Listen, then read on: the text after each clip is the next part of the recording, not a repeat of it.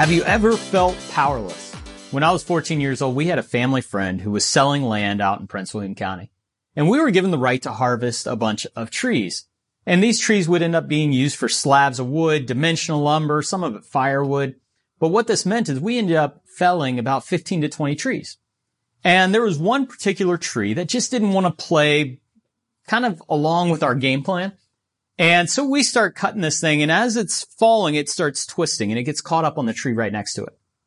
And while this is happening, my dad suddenly realizes that his pickup truck is now in the line of fire. Basically, where this tree's going to fall is right where his truck is. And so he looks at me, 14 years old, and says, Brian, go move the truck. And at 14, you know, what my dad said I did. He, if he said jump, you asked how high. I, so I just ran. I didn't think about it. I jumped in the truck. And at 14, I'm trying to grind these gears. It's manual transmission. I've never driven manual transmission. So I'm grinding these gears, trying to get out of the way. And before I can move the truck, that tree falls 40 feet from where I was sitting. I don't know about your parenting skills or kind of your priorities as a parent, but in hindsight, I'm kind of thinking, okay, this wasn't the best decision. Throw your 14 year old in the line of where a tree is falling. But hey, all ended well. But what I realized in that moment, I was completely powerless. The tree was going to fall where it was going to fall, and I didn't have the skills or ability to move that truck. I had absolutely no power. Have you ever felt powerless? That whole scenario was completely out of my control. It may not feel like you have power, but God has something you need, and we'll get to that in just a moment. See, the Bible talks as if Hesed is all around us. It's mentioned over 250 times in the Hebrew Bible. But if it's all around us, why don't we see it transforming our world? Why does it seem to show up only in little glimpses at my school, at work, in my marriage, or with my kids? I don't need glimpses. I need like this big old gift to drop down in my lap. Last week, we talked about how Naomi shut down. She just gave up when crisis hit. And then we talked about Ruth. She extended Hesed despite the risks. Ruth took radical action. It was the opposite of a natural human response. Today, we're going to talk about true power. We've spent a lot of time talking about Ruth during this series, but as I read, I noticed a juxtaposition between Ruth and Boaz. At first glance, Ruth seems powerless and Boaz holds all this power. But there's much more to it than that. And I believe it helps us answer the question of why Hesed seems inactive in our lives. Now, this is a little bit of a side tangent, came up recently, but have you ever known somebody who's just too nice? Like annoyingly nice. They're always happy. They're always friendly. They're always over the top. I've actually ended friendships with people because they were too nice. They got under my skin. Well, a couple weeks ago, John did a Q&R, a question and response about Hesed. And someone there asked, and I'll paraphrase it in my own words, what I took away from it. Can a non-Christian have Hesed? I like this question. I know a lot of people who aren't Christians, but they're nice. And on the opposite end of the spectrum, I've been frustrated by so many Christians who aren't living out Hesed. It seems like the ones who should don't and the ones who don't need to do. I think the risk and where the nice people comes into this is to boil Hesed down to doing good, to being nice. That's not what Hesed is. See, doing good was actually seen as something else in Jewish tradition. It's seen as tzedakah. Tzedakah refers to a religious obligation to do what is right and just. And I believe Hesed goes further. And I think we'll see this in our story today as we get to Boaz.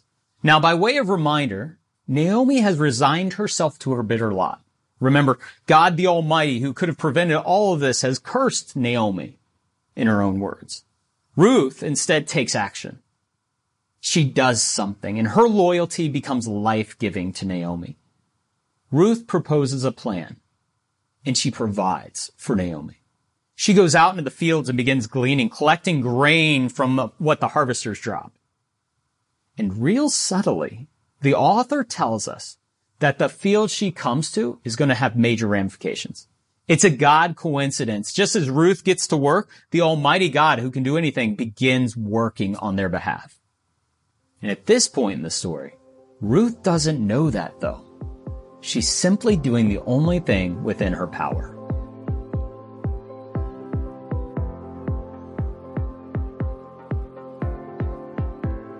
While Ruth gleans, Boaz returns from the city to check on the status of his workers.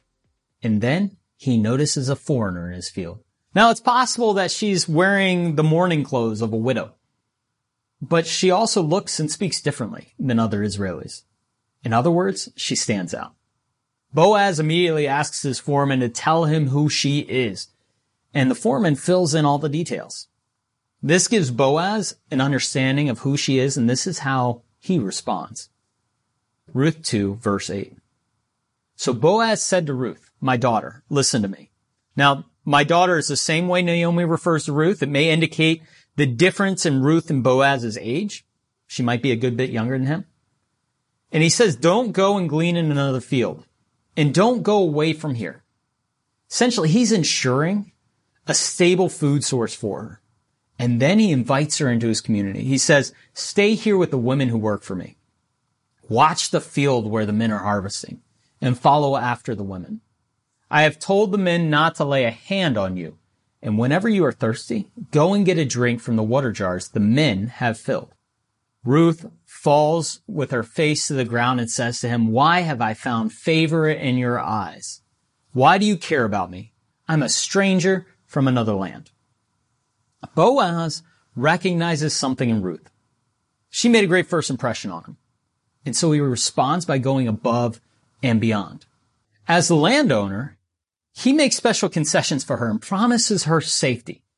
It's important to note that the text tells us that these actions, what he does by providing for her, by caring for the poor, the widow, the foreigner, are not chesed. Let's look at Ruth verse 10 again. Ruth doesn't ask, why have I found chesed in your eyes? She asks, why have I found chen in your eyes? Two different Hebrew words with different meanings. Chen refers to favor. Ruth finds favor, not faithfulness in Boaz. Now this is completely unexpected. No one expects a man with such great influence in the time of the judges when men did what was right in their own eyes to treat a powerless woman with such favor. Typically, when a man of position encounters a powerless woman, what does he do? He takes advantage. This is the story of so many men in the Bible and unfortunately so many men today that men tend to see and take without repercussions. But here, Boaz uses his position of influence to extend favor to Ruth. There are rules on Israel's books to care for the widow, the poor, the foreigner. He doesn't follow the letter of the law. He follows the spirit of the law. He goes well above and beyond. Look at what he does. He takes from the field and says, take whatever you want. Stay here in this field. He lets her join the women working in the field rather than remaining an outsider. He commands his men not to harm her, literally in the Hebrew, not to touch or molest her. He offers her water that's been drawn by his men. She doesn't have to lift a finger for it. Later on, he would offer her not just enough food for the day, but he would give her enough to care for her and Naomi. She actually ends up not taking fistful of grain home that she's gleaned, but 40 to 50 pounds of food. Can you imagine that? No wonder Naomi later on the chapter is just shocked by the overwhelming favor that Ruth has found. The letter of the law says, let them glean. The spirit of the law says, feed them. Boaz is using his position of influence. He's granting permission to Ruth well beyond what was expected. Now, if you remember back to Ruth 2 verse 1, the author has given some clues that this situation will not be a typical one. It says in Ruth 2 1, Boaz is a Gibor Chayil, a man of Chayil. And that Chayil is very important. I know we're getting into a lot of Hebrew. Try to keep up. There's a lot of, of nuance and a lot of flexibility in the Hebrew language. So we, we have this juxtaposition of Chayil and Chesed. Some translations of Chayil have it this way in English. A worthy man.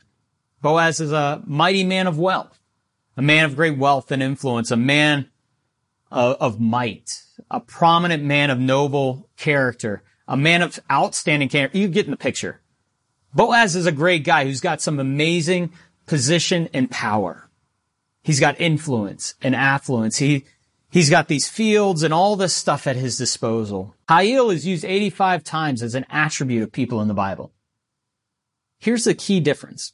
It typically designates individuals who have a position of influence that allows them to implement or bring about God's purposes. Their skills, their abilities, their possessions, their virtuous character give them what is needed to do God's work. This is Boaz. He is a man of position, affluence, and influence. He has fields, workers, workers who also follow his unusual instructions. He's made a name for himself, which is why later on in chapter four, he quickly pulls together the leaders and judges of the city to rule in his favor. But he's missing something important.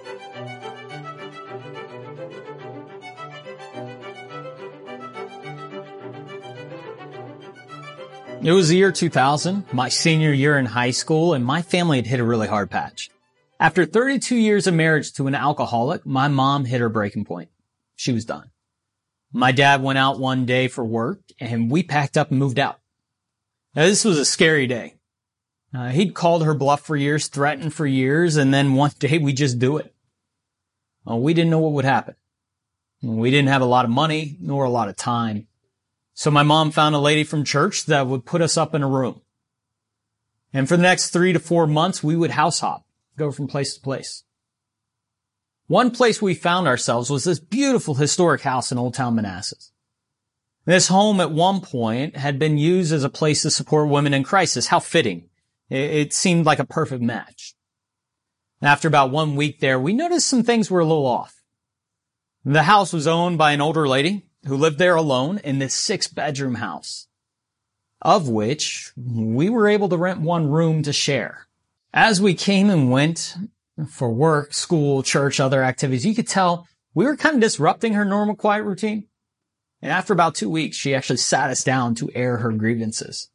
And by week three at this place, she was rather disgruntled. We found ourselves sitting in the living room one evening, my mom and I on the couch and this lady across from us in a chair having a difficult conversation that we needed to find a new place to stay. Like it wasn't working out. And at 17 years old, my frustration kind of bubbled up and as respectfully as I could for fear of our next situation, I, I tried to explain what was going on and why we needed to stay there. My comments were met with this. Excuse me, son. You don't speak to your elders. Like that was it. I was done. I was voiceless. I was powerless. There was no more I could say. What had happened? She had position. She had influence and the ability to help, but she lacked something critical. Let's look back to Ruth for a second. Ruth seems powerless. She's husbandless, childless, effectively orphaned, poor, a foreigner. We don't even know where her and Naomi were sleeping. Her low position is emphasized by her need to glean, which was a public display of poverty and a source of shame. But she has something Boaz needs, something Boaz doesn't have. With all of his chayil, his position and his affluence, he was still lacking something. Like the lady in the story and own this house. There's great potential to change someone's life, but something's lacking. What does Ruth have that Boaz does not? Boaz has chayil. Ruth has Hesed. chayil without Hesed will never change a life. This is actually what grabs Boaz's attention. Ruth 2 verse 11. Boaz replied, I've been told all about what you've done for your mother-in-law since the death of your husband. How you left your father and your mother and your homeland and came to live with a people you did not know before. May the Lord repay you for what you've done. May you be richly rewarded by the Lord, the God of Israel, under whose wings you have come to take refuge. He looks back to Ruth 1, 16 and 17, where she's promised and committed herself to Naomi and to God. Ruth and Boaz represent a marriage between Chesed and Chayil. Boaz has Chayil. Ruth has Hesed.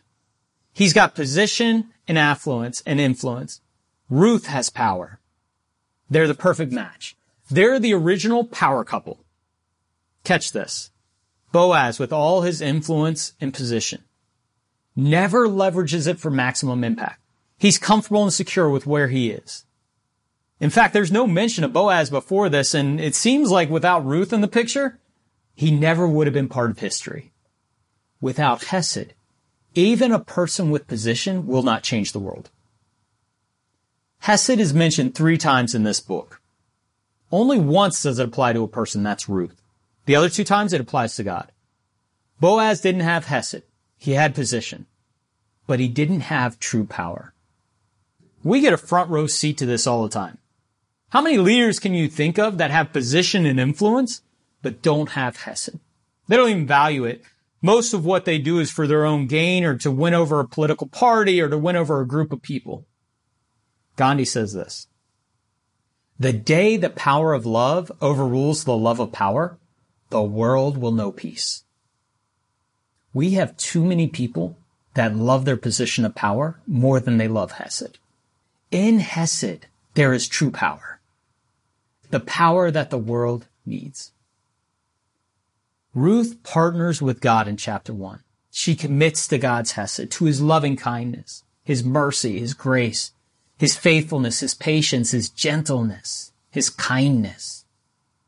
We long for friends like this, for coworkers, for spouses, for bosses, for children and communities that have these characteristics. And if you're familiar with the New Testament, many of those designations, most of, many of those characteristics might remind you of 1 Corinthians 13, the great love chapter of the Bible. It also sounds like Galatians 5 and the fruit of the Spirit. This is the work of God in your life. It does not come from within, but it comes from above. It is something that only God can create within you. The reality is, is we can't produce this Hesed. We have to partner with it. It's like having a dead car battery. All the potential is there. But until you partner with somebody who actually has the power, you're not going to go anywhere.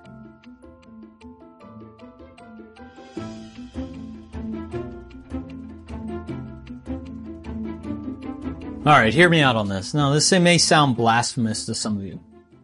God needs you. You have something that God does not. God is full of Hesed. He's longing to pour it out into the world that the world might be healed. But without you, the world around us cannot see, feel, or experience Hesed the way God intends. It's like fuel without a fuel tank. No matter how much fuel you have, it's not doing any good unless it's housed in something and used for a specific purpose. 1 Corinthians 3.16. You know that you are God's house, Paul writes. The Spirit of God lives in you. Hesed needs a home. What do you have that God needs? God is telling us he needs a vessel, a home. Someone who will allow his Hesed to live within them and flow through them to a world in need. Carolyn Custis James, she writes a great book, Finding God in the Margins, highly encourage it, writes this. Two parties are involved in Hesed. Someone in desperate need and a second person who possesses the power and the resources to make a difference. Hesed is driven by a loyal, selfless love that motivates a person to voluntarily do what no one has the right to expect or ask of them. It's actually the kind of love we find most fully expressed in Jesus. In a nutshell, she writes, Hesed is the gospel lived out. You have position, the ability to live it out. You and I are in this world, this community, this specific family, in a job, in a school, in a way that Jesus currently is not.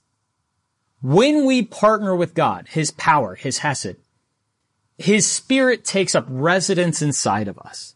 And that changes everything. Michael Card writes a book called Inexpressible. His, the sole topic of the book is Hesed. He defines Hesed this way. When the person from whom I have a right to expect nothing gives me everything.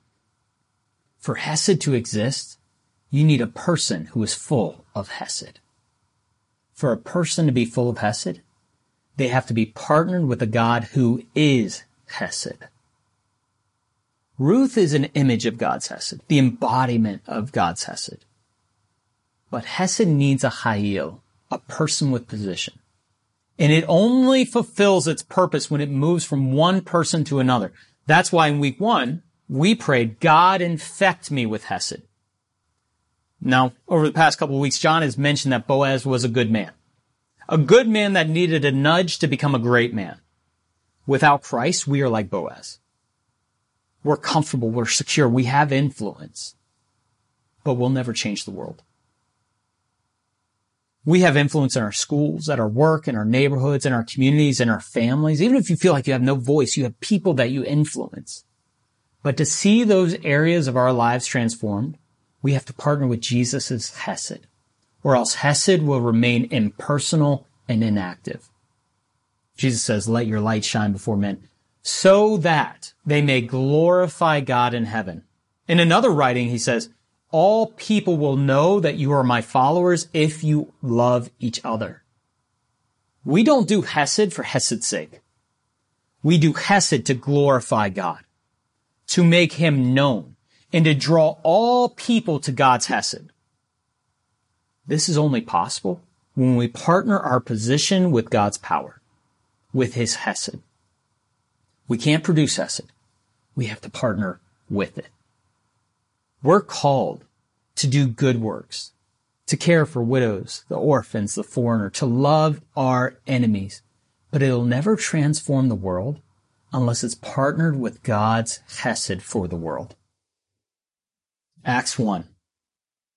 Jesus tells us, you will receive power when the Holy Spirit comes on you, when it lives inside of you. Then you will be my witnesses in the city, in the neighborhoods, in the bad parts of town, even to the ends of the earth. We are witnesses. A witness has position of influence. And our unique call as Jesus followers is to give witness to the incredible Hesed of Jesus. The person from whom I have a right to expect nothing, and yet he gives me everything. Will you give Hesed a home? Will you partner your position with God's power to transform this world? Let's pray. God, we ask that you would make us a home for Hesed. Stir within us, fill us with your spirit, that your Hesed, your goodness might flow out of us and heal the world around us. May we be your witnesses to all that you have done, all that you have given, and may we become Hesed leaders for you. In Jesus' name, amen. Thank you guys so much for joining us. Look forward to seeing you next week.